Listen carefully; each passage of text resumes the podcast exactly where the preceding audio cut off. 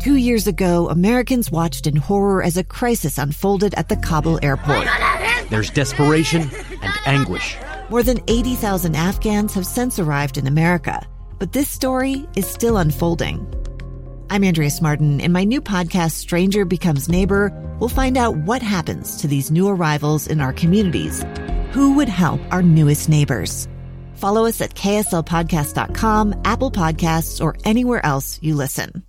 Hi there, and welcome back to another edition of Upholding Valor. I'm Jill Atwood. I'm the Director of Communications for the VA Rocky Mountain region, and this podcast is all about veterans, their sacrifice, their service.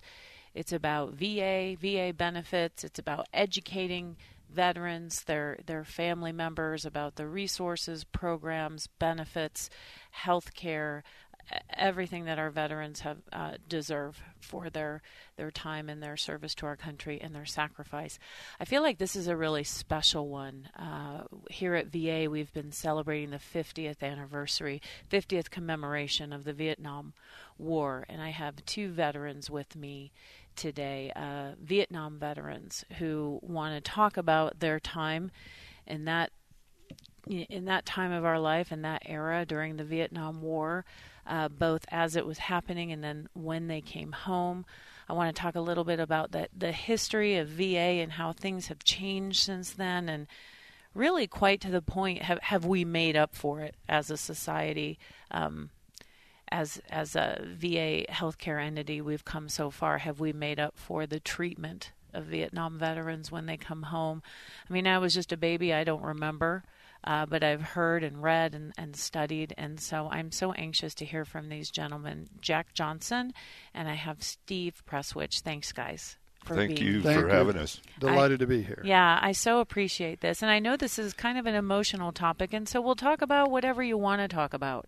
If you're comfortable talking about certain things, sure, let's hear it, but let's just kind of see where this goes. And I talked to these two gentlemen about a week ago, and they started telling me their stories, and I'm like, we have got to do a podcast on this. I've got to document and get some of these stories down so we don't forget. And we have come far, thank goodness. So Jack, I want to talk to you a little bit first. Tell me about your service in Vietnam briefly and what you did during the war. Well, let's go back to 1966. And one day the postman came, and along with that was a greetings from my Uncle Sam. Right. And he invited me to join the United States Army. You were voluntold. Yes. That's right, voluntold. But, you know, I was a patriot. I was raised on a farm, and farmers were all pretty well patriots. Mm-hmm. And so I wanted to go. I was prepared. I recall going up to Fort Douglas, right here in Salt Lake City, where I was inducted. And probably that day there were 200 of us inducted the same day. Mm-hmm. And we all trained together, we shipped out together, went to Fort Lewis, Washington first, and then from there to Fort Ord, California, where we did advanced training and jungle training. You were Army? I was Army. Okay. Preparation for Vietnam. Interesting story which fits into this because it's just by happenstance that you get sent to Vietnam or you get sent somewhere else. The morning that one morning we got up and we were going to chow, and they said, well, when you come back from chow, there will be underwear on your bed. If it's white, you're going to Germany. If it's camouflage, you're going to Vietnam. Mm-hmm. And, of course, mine was camouflage. Right. So we, within 48 hours of that, we were loading on aircraft flying out of Travis Air Force Base on our way to Tonson Air Force Base in Saigon. And we weren't allowed to tell our parents. We weren't allowed to tell anyone. Wow. That we were going. It was a secret group of us flying over. And you didn't know how long you'd be gone? No, we knew it was going to be a full period, okay. 1 year. And but we really didn't know much more about it than that. But when we got there was a different world that none of us had ever seen before. There's a special odor about war, I think, mm-hmm. but and Vietnam. When you come down from flying over and you go through about a 10,000-foot level, all of a sudden you have a new permeation going through the airship, and it's a smell that you'll have the rest of the year that you're over there. Okay. You never get rid of it. Can you describe it? A sewer. Okay. Much like a sewer. Okay. And so then when we landed, just the very next day was Tet. And Tet is a day that they destroyed many of our veterans. Mm-hmm. And Tet is a time of year. It's their New Year's Eve. And, and if Vietnam or the Asians felt at that time that they could win that war, then the rest of the year was going to be good. So my second day in country was one of seeing fire and hearing fire, and it was upside down for the rest of that year. Wow. Tell me what you did in Vietnam, what your job was specifically, and you talked about the smell. Tell me any other memories, things that stand out in your mind. Sure. That you still remember like they were yesterday. Well, and some of those will hang on because of the PTSD. Sure. So when I was trained as an 11 Bravo, which is a combat soldier. Okay. And so when I went to Vietnam, that was my assignment. And I realized by watching what was going on that if I stayed at 11 Bravo, my chances of living were very slim. Perhaps maybe 1 to 2 out of 10. You're thinking that to yourself. At what age? Oh, I was 23 years old. Wow. So I'm thinking that to myself and talking to my comrades mm-hmm. and to my officers, and they say, it's a short chance of getting through this. Oh, my goodness. Well, so one of my sergeants said to me, he said, I think you mentioned you're an artist. And I was. My degree was in commercial art and as a sculptor. And I told him, and he says, you could be an artist over here. You don't have to be an 11 Bravo. You don't have to be a combat soldier. And he said, all you have to do instead of being drafted is enlist. You can do that over here. Once you enlist for 3 years instead of 2, mm-hmm. then they'll let you change your MOS. Now, MOS is military occupation specialty. So I changed my MOS to an artist, to a illustrator. Smart man. Yeah, well, it was something I could do, give of my service, and come out alive. Yeah. So I did right there, and I became an artist, and my job was to record the war as an artist would see it. So sketching, drawing, or photos?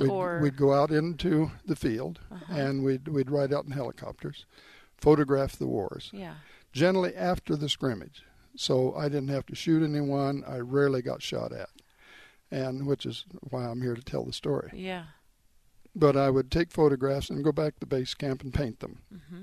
Then those paintings would be shipped to the War Historical Library in Washington, D.C., and they've had artists in the combat situation since the very first war was recorded, and they still do. And War Historical Library in Washington, D.C. is something that you should see if you never have. It's a real treat. Absolutely. But I did see what was going on in the war. I had a taste of it, as close a taste as I would ever hope to get. But I think what we saw over there more than anything was what was going on with the people. Sure. And the children. The children. I remember the stories of the kids. We lived in tents. I lived in a place called Tent City B, just outside of Tonson Air Force Base. And everything that we did was in tents. Right. And so every morning as we would go to work from our tents over to other tents where we went inside and did our work or to the air base, we walked past a temporary orphanage, and it was surrounded by concertina wire. And behind the wire were little children from perhaps age 3 to, I'm thinking, 13 or 14. And these skinny little children would reach their little hands through the concertina wire and beg for food or whatever we had. Yeah. And so we would always save a little something of chow hall in our pockets so we could hand out to them. And one day, my mother had sent me an apple. I never thought of an apple being precious. All right. But I had an apple in my pocket, and so I handed the apple to a young girl. Perhaps she was, I would think, 8 or 10. And I visited with them for a while, and she started eating the apple at one end. and ate it all the way through, core and everything. And I she had never had an apple. She'd never had an apple. And I say, no, we eat an apple like this. And right. I showed her how to eat. She said, no, we don't waste any food. Yeah. So she ate it from one end to the other. Oh, my goodness. Changed my perspective entirely. Yeah, and you have another story about an even younger child. Yeah, you know, there was a story. It happened to me personally. We were walking again to work. Mm-hmm. We walked past kind of a bombed-out building. It was not occupied. It was perhaps a two-story building. It looked like at one time it might have been a retail store of some kind. Mm-hmm. And in front of the store, there were a bunch of cardboard boxes in front of the door, as though they were clogging up the front door so no one would try to go in. And as we walked past the boxes, I saw one of the boxes move. Mm-hmm. And I thought, this isn't good. And we were trained that any time we saw something like that, we would investigate it close enough that we could tell someone to go in and check it out. And so I walked closer to the little box. And as I did, I saw a little foot come out from underneath the box. And it was a 3 to 5 year old child. And so we communicated when we had some Vietnamese people with us who could also translate. And I had a little tiny bit of Vietnamese and found out in conversation with this young lad that both of his parents were gone. Now, whether they'd been killed in the war, we don't know. Right. But they were not there. He was living on his own. And I asked him if he was hungry, and he says, yeah, he was hungry. So we took him with us. No one was there to care for him, so we'd ask him if he'd come with us, and he did. Took him to a little Vietnamese restaurant that was made out of cardboard and perhaps wood and maybe some metal from whatever they found mm-hmm. laying around. That's mm-hmm. how they made their buildings. And I asked the person who was doing the cooking, the chef, well, not hardly a chef, he's a farmer who was cooking. I asked him if he would care for the young man. If I gave him some money, would he watch him for the full month? And he agreed. And I think I gave him $20, as I recall. And so he fed the young man for the full month. And then at the end of that month, I gave him another $20, fed him for another month. And I did this for 2 or 3 months. Mm-hmm. And so the little boy became quite friendly. We became friendly with the guy that had the little restaurant. And then one day as I went out in the field on an assignment, I was flying in the helicopter. I got really, really sick, and mm-hmm. I told the captain, I says, Captain, we've got to get on the ground. And he said, well, you can't be sick. You don't get sick flying. And I said, no, sir, that isn't it. There's something else. Mm-hmm. So we got on the ground, and I got out of the helicopter and walked over to the side of where we had landed, and I started throwing up blood. And so what I had was a bleeding ulcer. Oh, jeez. And from the stress of being from the stress of the war, I guess. War zone, yeah. And so he put me back in the helicopter. I passed out from the lack of blood. I woke up, and when I woke up, I was in Japan. Sure. In medevac. And so I never got to go back to see what happened to this little boy. And you probably always wonder. I wonder to this day. Yeah. I mean, today he would be 60 years old. Yeah. And the irony of that story is when you came home, many of you were called baby killers. We were. We'll talk about that in a moment. Yeah. Yeah. Take me a moment just to collect my thoughts. Yes, here. Absolutely. But here you are, a soldier over there paying special attention to and taking care and befriending the people. I just find that story very ironic. Well, you know, here's the thought about that. There was a time in America where young people, we think of them as hippies, whether they were or not, sure. That era at least, they were told one story. We were living another. It's true. We were never in Vietnam nor in the war. We were never there because we wanted to harm anyone. We were there first place because they drafted us. Right. Second place, we were patriots. We seriously wanted to serve our nation and that nation. And so when we came home from Vietnam, now we're getting back to what you were just alluding to. Sure. I came into San Francisco. That was my base when I came back into Presidio of San Francisco. Very proud of where I had been. Mm-hmm. I had by that time become a non-commissioned officer, a sergeant, and I had my ribbons on, my full uniform, my dress uniform, and I was proud. And I thought, well, I'll go downtown and be welcomed as a hero. I remember my father, when he came back from World War II, was a hero. They had parades for them. So I walked down, took the trolley and went downtown and went into a restaurant. My first encounter in the restaurant was the owner of the restaurant coming over, and he said, "We don't serve your kind here." I said, "Well, what do you mean, my kind? I'm a soldier. I just came back from the war." And he says, "No, that's what I mean. We don't serve your kind here." And he asked me to leave. And when I did leave, and he escorted me out, actually, several people followed, 3 or 4 men. And when I got outside, they spit on me, and they called me baby killer. And I was not a killer, nor was I a baby killer. I loved people. I loved humans. You were stereotyped from what they'd been told or seen. Told. What were they told? I guess I'm not sure. I'm not sure I understand. Do you know, Steve? Do you remember who started those stories? And where did they come from? Steve was a Marine. Yeah, you were a Marine. During Vietnam and experienced the same things. I do know it had something to do with the drug culture and with the media, and all of those stories were floating. I'm not sure exactly where they started. I think, you know, at the period of time that Jack joined the service, you know, the attitude of American people at that point, you know, were patriotic. You know, we were in this for a reason. We were there to help, you know, the South Vietnamese and so on in whatever endeavors we could. Sure. So, you know, that I actually think what happened, you know, is like Jack said, you know, we had the, you know, drugs and all this other stuff going on, you know, during that period of time that maybe changed the perspective that these people had. Make love, not war. Everything was peace. And there was a very progressive movement happening at that time. And burn your cards, burn your draft cards. Sure. And then there was, of course, you know, the National Democratic, you know, Convention, you know, and they had people, anti-war personnel there, you know, that were, you know, I call, you know, speaking their propaganda, in a sense, you know, that kind of changed their attitude as well. But there's a difference between anti-war and anti-soldier. I mean, everybody knew that, that the young men and women over there were not there because most of them didn't choose to be there. No, they didn't know difference. They had no difference. Didn't. No.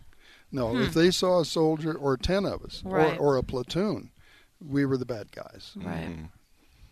I think one of the things that changed, I know before I joined the Marine Corps, at the ripe age of 18 years old, I watched TV for 3 years, from 15 until the time I enlisted in the Marines, about the Vietnam War. And what did you hear? The massacre at Mai Lai, excuse me. And that was, it made all the news. Besides the fact of all these Marines, at least in the TV shows I was watching, you know, they were centered on the Marines being loaded up, you know, bodies being loaded up in deuce and a half trucks and hauled off. And it made you, for me, it gave me purpose, you know, to go ahead and say, I need to get involved in this. I'm patriotic, you know, I love my country. I want to do what I can. And so. But there was no thought of your sacrifice or service or the fact that you had lost so many friends and seen such atrocities. There was no empathy. I think the only ones that cared about that were our families. Sure. And the families of the loved ones we lost. I didn't finish one story about when we went through induction at here in Salt Lake City at Fort Douglas. 3 of the young men that went in with me didn't last 30 days in Vietnam. And so I've seen their names on the wall in Washington, D.C., and it's very dramatic. But And you still probably remember their faces. Oh, of course, I remember their names, their faces. Yeah, yeah. I remember the stories they told about being on the farm and how they came off the farm, and that's why they were good marksmen, because we've all shot pistols and rifles since we were children, and so we all did very well in training. Yeah. But these boys, they went in as the same MOS I had, which is 11 Bravo Combat Soldier, and with less than 30 days, they were killed. My goodness. Now, the hippies didn't care about that. They never even brought it up. They really didn't care. Did they not know? Were they not educated? Or just didn't care? Just didn't care. They had to see TV. Yeah. Well, that's where it's all coming from, is that they were watching TV, and what was on TV at the time, portrayed the military as something totally different than what it really was. That's true. And that's, agenda-driven, you feel? Yeah. Or just broadcasting what they were being fed? Mm-hmm. Yes. What was available? I think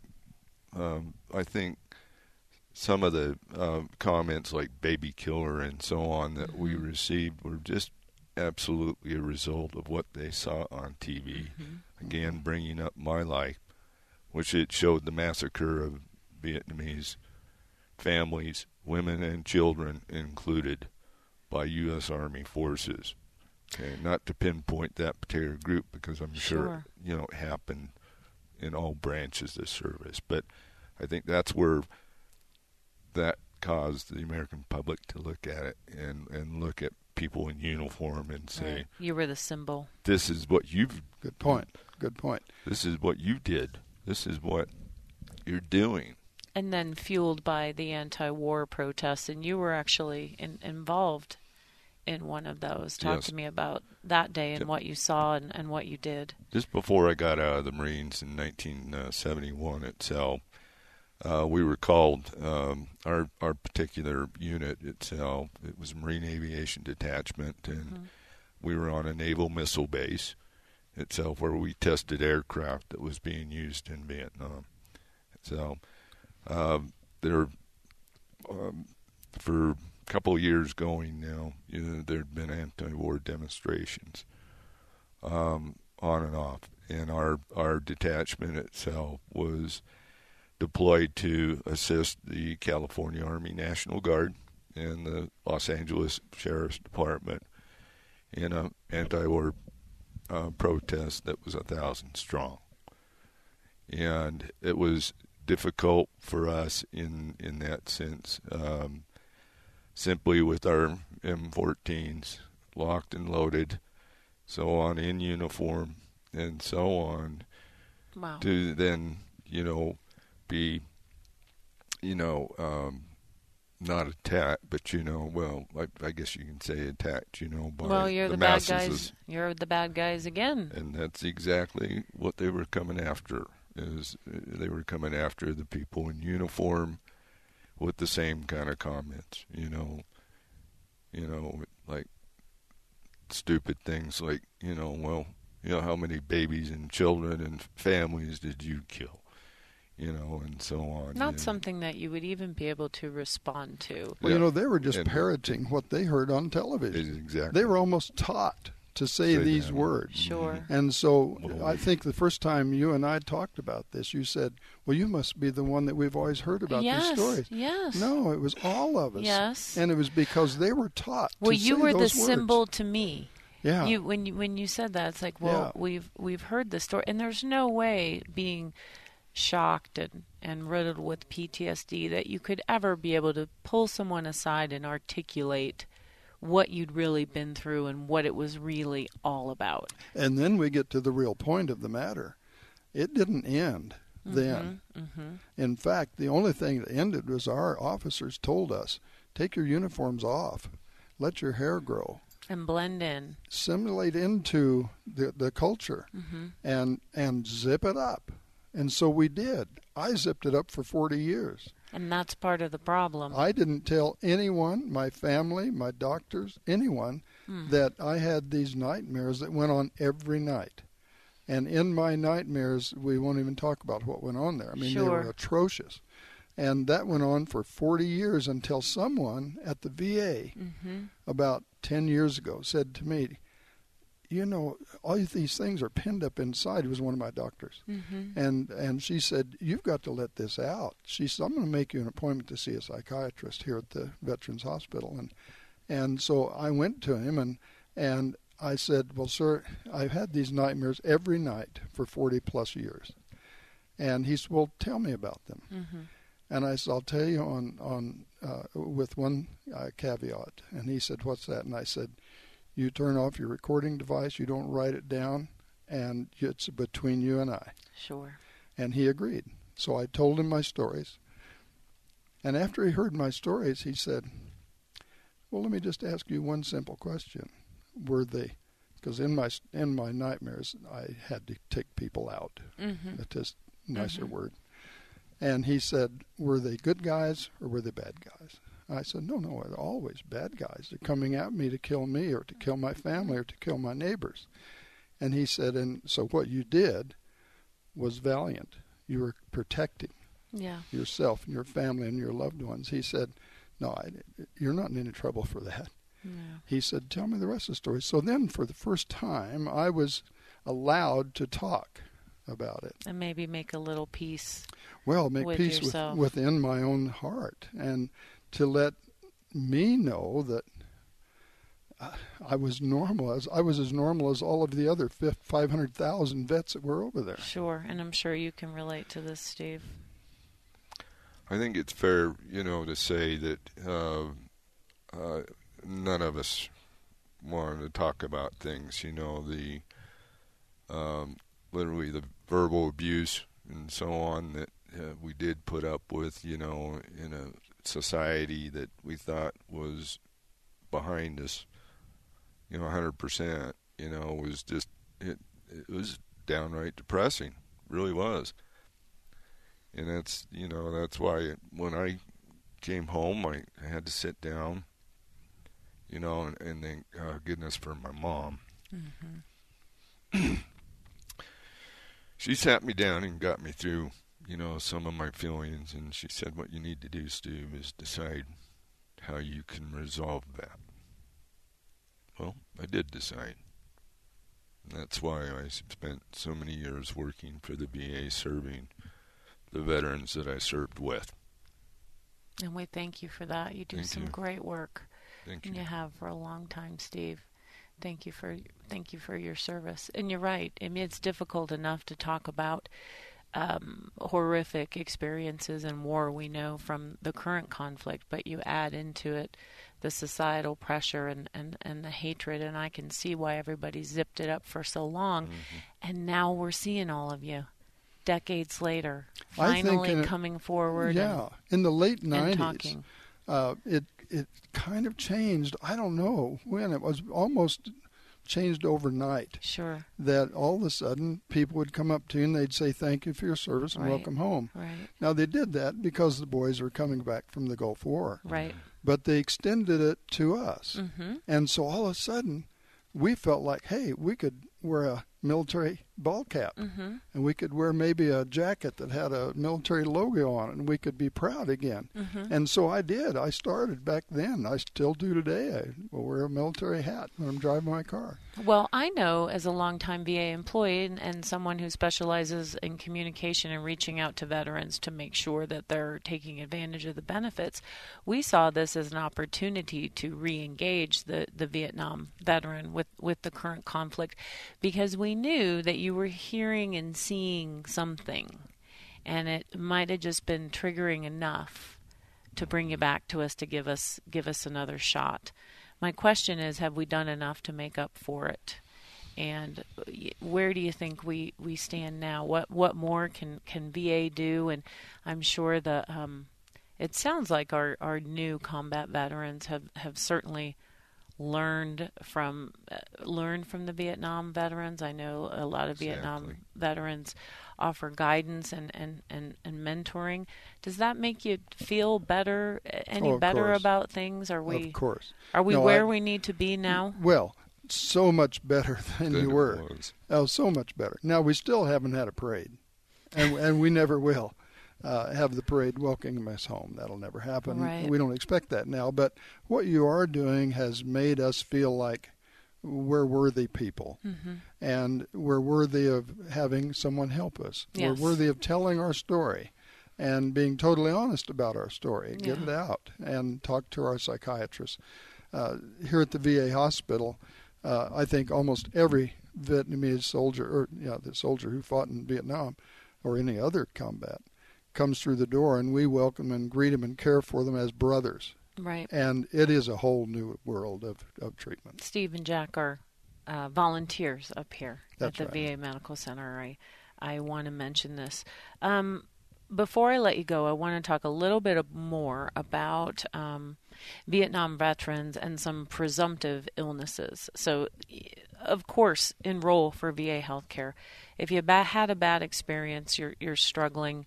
20, 30 years ago, you gave us a shot and it didn't work out. Please come back, because like Jack and Steve mentioned, things have changed and it's way different. It's way different now. Rules have changed. Claim rules have changed. Healthcare rules have changed. And there are certain illnesses and diseases that Vietnam veterans with boots on the ground are prone to. They're called presumptive illnesses because of the exposure to Agent Orange. And let's run through that list quickly, Steve. I'm thinking you know it pretty clearly off the top of your head. I could probably add to some of it. Yeah, I can, I can name a few. Sure. In itself. There's quite a few now. Of course, it all started about 1988 mm-hmm. when VA finally recognized post-traumatic stress disorder. Sure. Instead of battle fatigue or anything else as a cause, for some of the mental health issues that a lot of these people were going through. PTSD is pretty much a foregone conclusion now, yep. if you were boots yep. on yep. the ground and yeah. in Vietnam, so you're struggling. And yep. Other things like diabetes. Diabetes. Right. Diabetes. If I was exposed to Agent Orange, mm-hmm. and so I have diabetes mm-hmm. and neuropathy, heart attack. Stroke. So ischemic heart disease, yes. I want to say prostate cancer as well are just a few. Mm-hmm. So if you're a Vietnam veteran and you're hearing this and you're like, hey, I have diabetes or mm-hmm. hey, I've had heart troubles, well, mm-hmm. we need you to get in here in pronto. That's right, and they will take care of you. Yeah. Absolutely you will find almost immediately, the first day they interview you, mm-hmm. they're going to say, did you have boots on the ground? Right. And if you say, yes, I had boots on the ground in Vietnam, they're going to say, well, you're entitled to a certain amount of things. And then they tell you what your entitlements are. They find out what your illnesses are. Right. And in some cases, they can slow them down. They can't prevent them. Some of those illnesses we're going to have to live with. And they can help with the nightmares as well, as you can attest to, Jack. Gentlemen, thank you so much. Is there anything else you want to touch on before we go? I know it's been kind of an emotional 30 minutes or so. I think it's something we have to say is that we're grateful. We're grateful for what we have. And we're grateful for volunteering, where we can help our fellow man. And you've heard me say before, I never go home at the end of a volunteer day that I don't shed tears. And it's because we have a special feeling with our comrades. Sure. We don't have to tell them what it is. If they know we were there, we know they were there, we speak the same language. You don't even have to say a word. Don't have to say a word. Right. No. Steve? I just love the fact that we can now wear our, Marine hats and whatever, any kind of military insignia, to identify us, I'm somebody who has served. And, it's like Jack said, they'll see you walking down the street. Yeah. They know, they have that persona that they can pinpoint, who's right. a veteran, who's not. I'm happy, just simply for what I've done. And, and then I'll continue to do that for as long as I can. And Steve helps some of our younger veterans with their claims and helps them navigate the VA system. We so appreciate both of you. Okay, so on March 29th at the VA here in Salt Lake City, we're having a 50th anniversary celebration. It's not a parade. No, that's right. But we're getting there. To just acknowledge our Vietnam veterans. That's going to be in the lobby starting late morning. We're going to take photographs of every Vietnam veteran that wants their picture taken. And it's just our way of giving back a little bit here at VA. Thank you both for being so candid and vulnerable. I appreciate it. Thank you for being part of it and remembering. Thanks for having us. Thank you for your service, most of all. And thanks for joining us for another edition of Upholding Valor. We'll see you next time.